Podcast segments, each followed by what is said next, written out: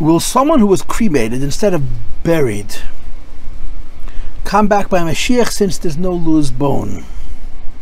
Will someone who was cremated rather than being buried, which is the halach, come back by Mashiach because there's no loose bone? You see, people ask me questions that they know I don't know the answer to. And because they know they don't know that I know don't know the answer to it, so I can answer them in kind. These are my thoughts on the question, even though I don't know the answer. Number one, a while ago, a few years ago, they finally found a, a comment of the Rebbe regarding cremation. We know that cremation is also it's not allowed, And by the way, just as cremation is not allowed, preserving the body is also not allowed. And of the two, arguably preserving the body is probably a bigger problem than cremation. But the Rebbe writes why, which explains that the ill in cremation is in the act more than it is in the effect. In other words, cremating a person is wrong, but once the person is cremated, the ash that's left is the same as the dust that's left of a person who's been buried that becomes the dust rather quickly.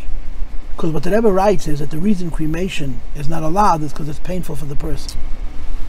When a person passes away, their body stops acting like a living thing. Your body becomes limp, it becomes hard, it becomes like stone, it becomes uh, inorganic. But it's brought in Kabbalah, and it's also brought in Mamari Chasidis, that if the soul leaves the body completely at the moment of death, the body would come apart instantaneously.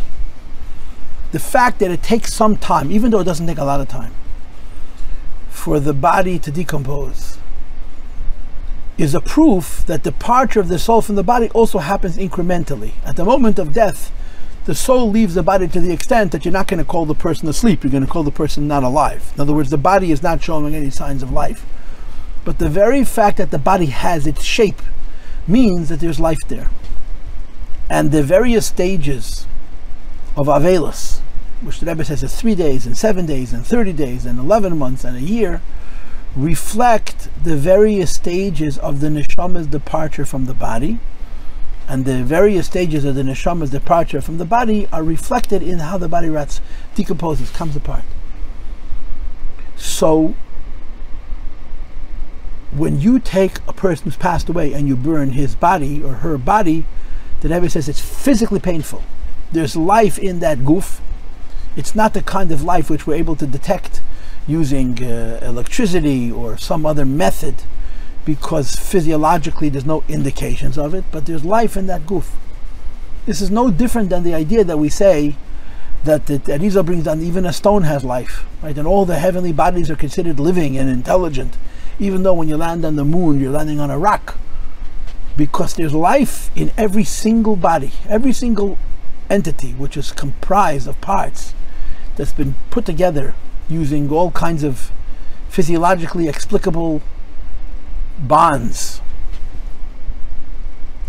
Hasidus Kabbalah argues that anytime you see a body which has been put together of pieces, the real reason that body stays together is not the way those, uh, the way we explain those bonds on the physical level, because there's life, there's a soul, even in heaven. So certainly a human being whose neshama has left a body to the extent that it seems that the, there's no life, the very fact that there's a shape and that there's a form and it continues to be the human shape means that it's living. There's a life there at least, the way there's life in a stone. And as the body decomposes, the soul leaves. So the reason you shouldn't cremate a person is because you're hurting the person.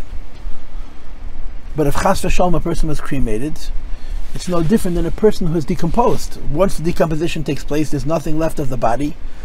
The luz is left over and tchias occurs.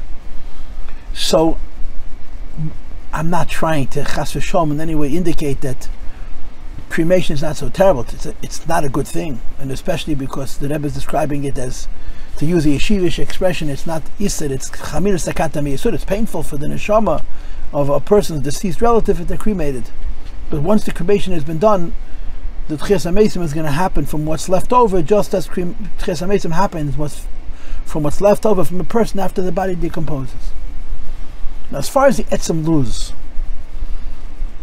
I don't know how we understand physically what Etzem Luz means. So, I don't think it's possible to say that the Etzem Luz is gone because the person was burned rather than uh, buried and allow the body to decompose. When a body decomposes, there's nothing left. I mean, obviously, under certain conditions, the bones remain, but not under all, by the way. Um, but what etzem luz means, it's a specific bone that even all the other bones are broken down, depending on how a person is buried and where a person is buried, whether the bones remain or not, uh, changes so I don't know if we can say that when you bury a person, the bones remain, that the etzem luz also remains. I'm not sure exactly what etzem luz means.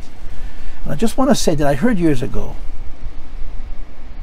that Rabbi Vangel said that he was in Auschwitz and that they burnt the bodies of the Jewish people and there were bones that wouldn't burn.